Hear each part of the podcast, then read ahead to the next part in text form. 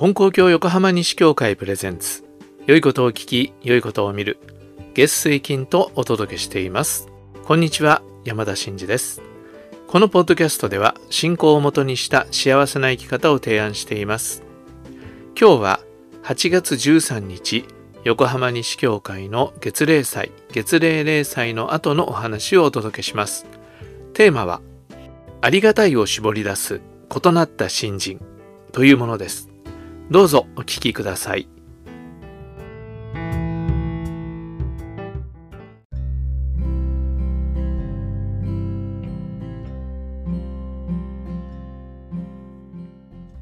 はい、えー、それでは8月の月例祭月例例祭のお話しさせていただきたいと思います。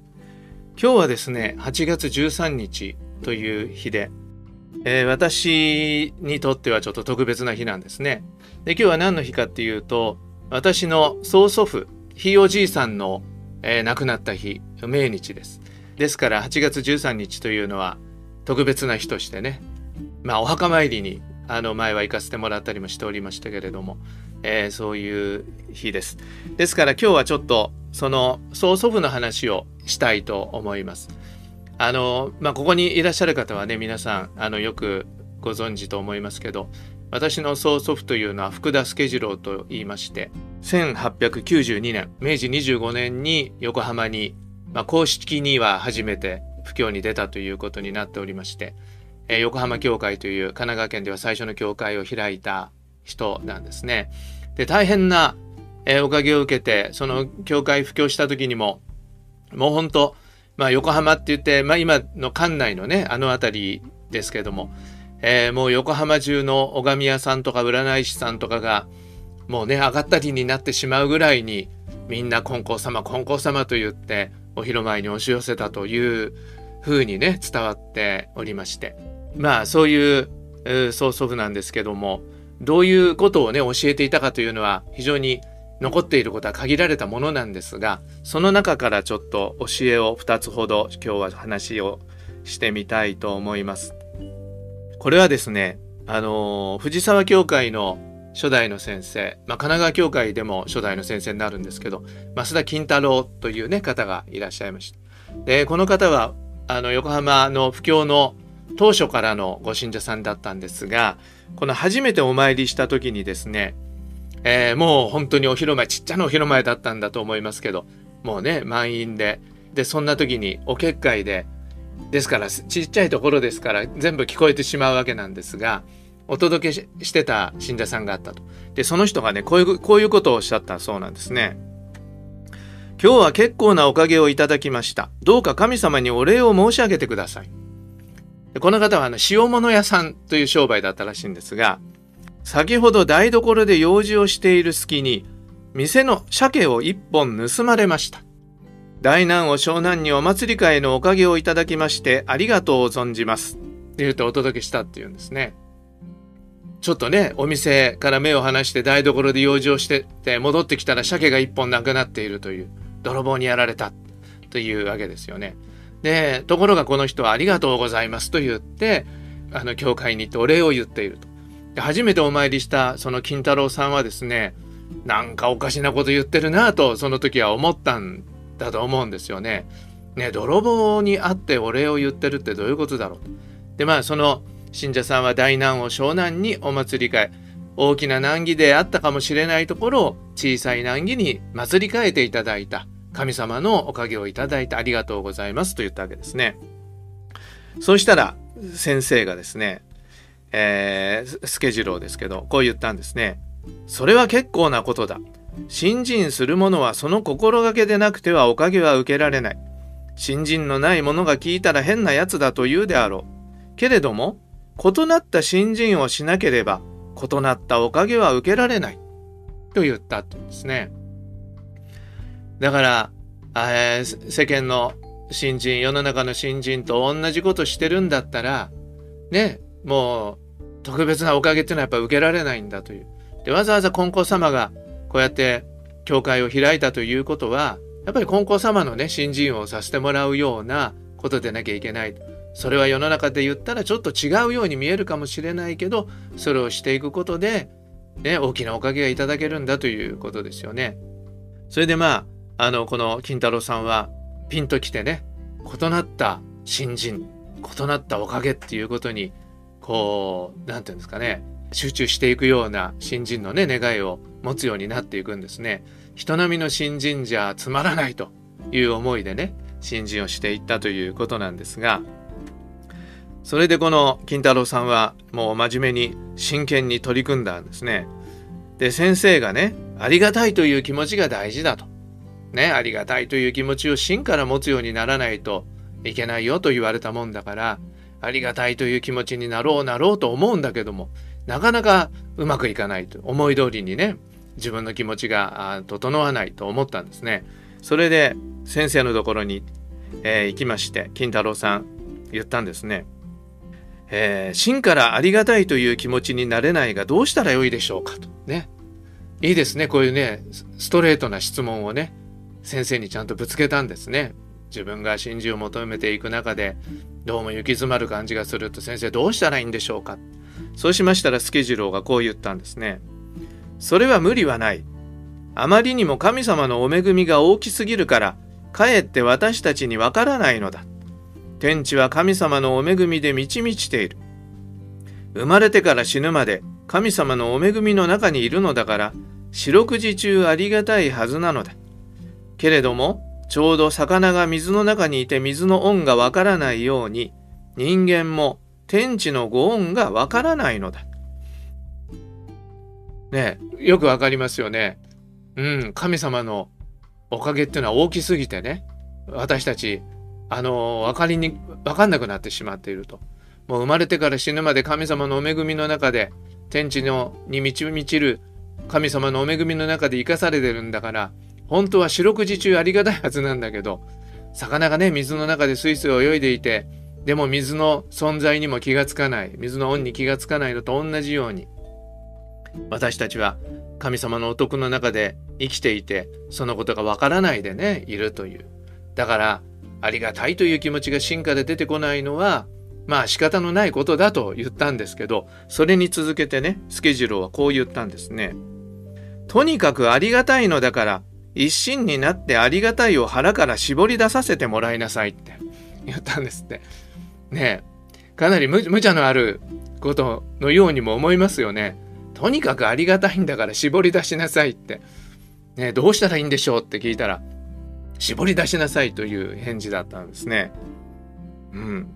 で、これをまた、この金太郎さんは真剣にね、受け止めたんですね。何言ってんだ先生、そんな無茶なことをとは思わずにね、取り組んだ。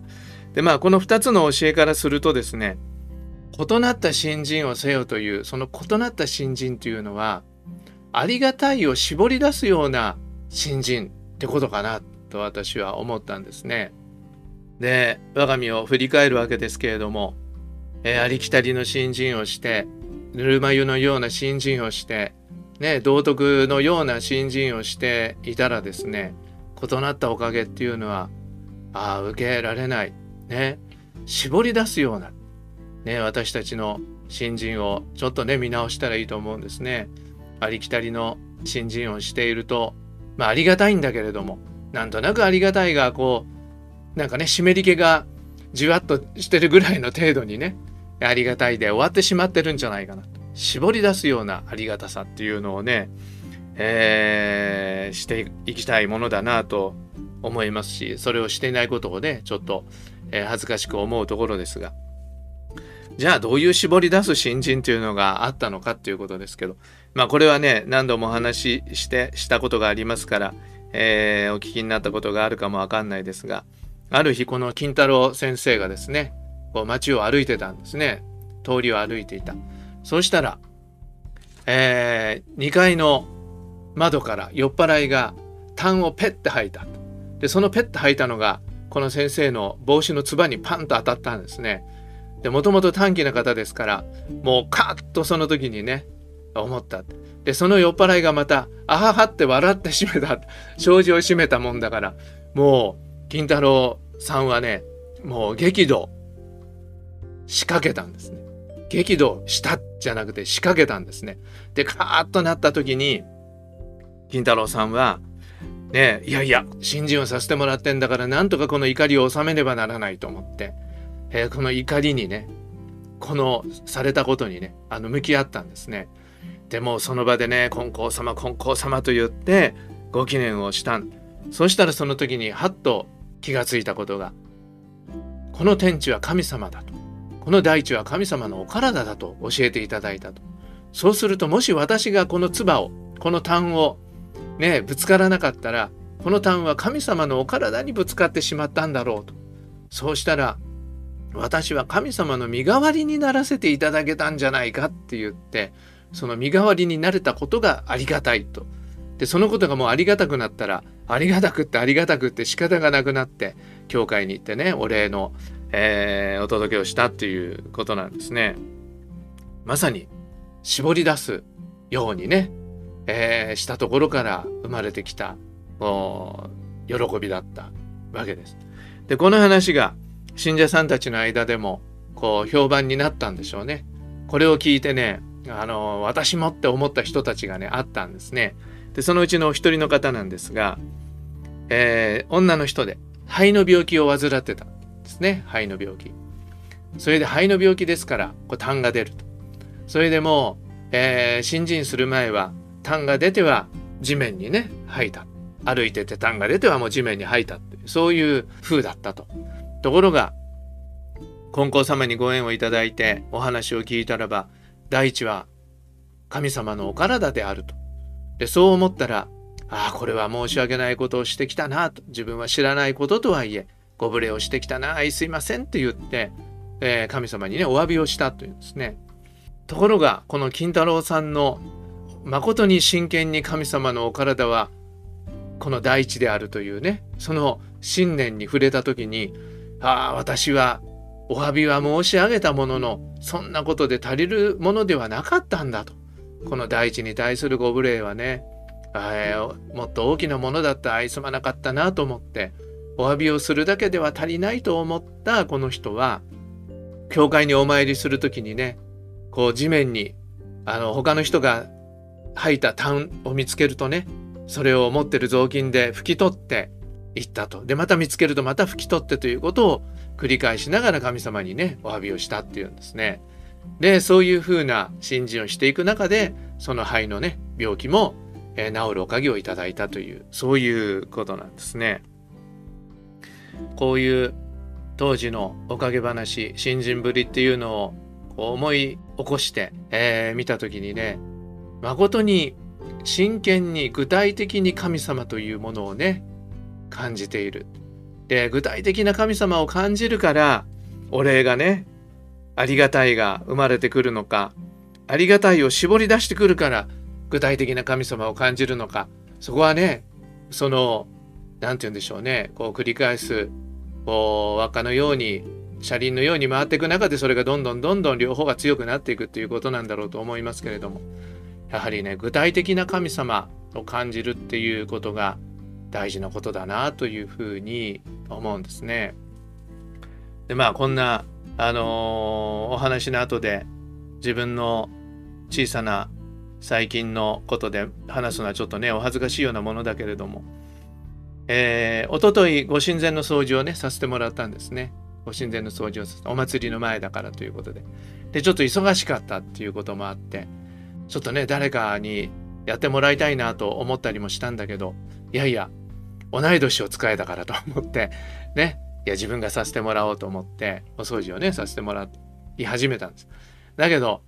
もうそもそもがあんまりやりたくないで始めた お掃除じゃないですか。ね。だからなんとなくこうそんな気持ちがあったんですけど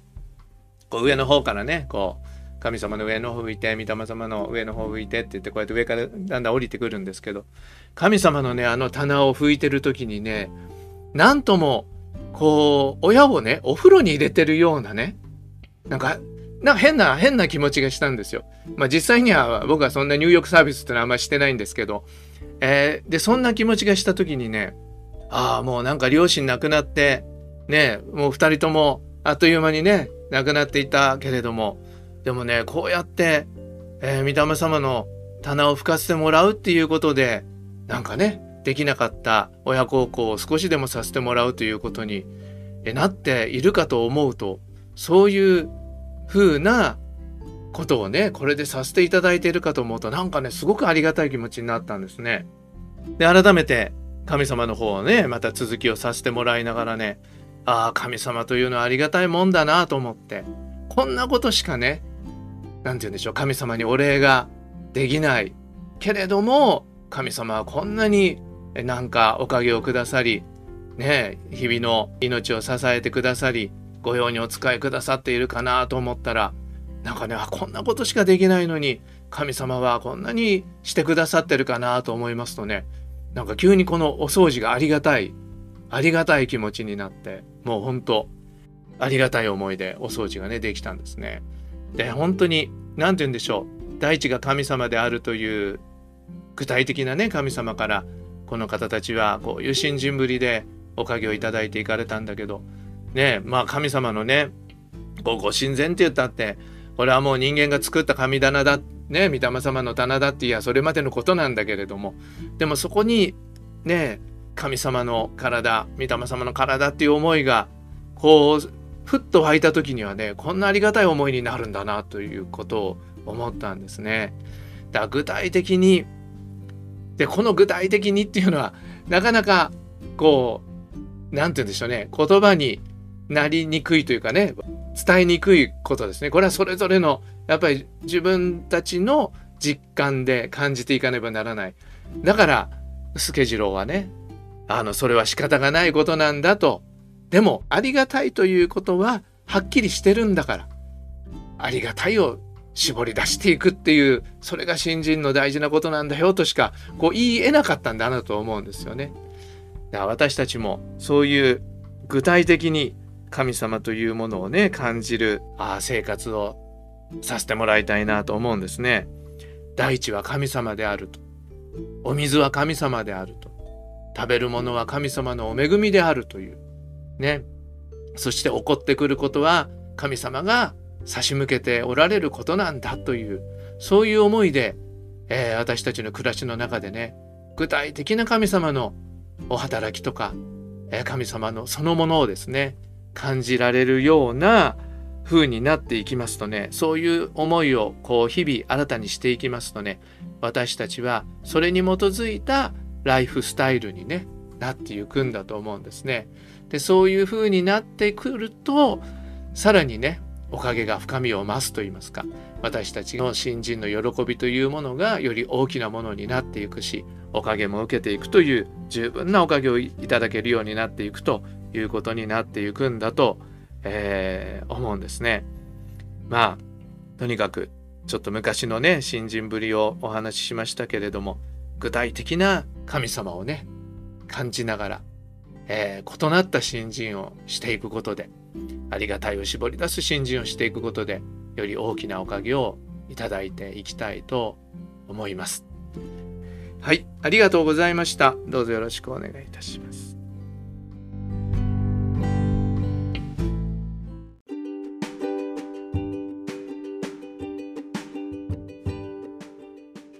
最後までお聞きくださりありがとうございました。えー、実はこのひいおじいさんが亡くなった時のエピソードで僕が伝え聞いていることがあるんですが、えー、この真夏の暑い時に亡くなったと。昔のことですからドライアイスもないですよね。だから遺体は傷んでねだからこう悪い匂いがしてくるような、ま、状態だったんですがその時にそんなでありながらその祖父のね、えー、教会の信者さんたちが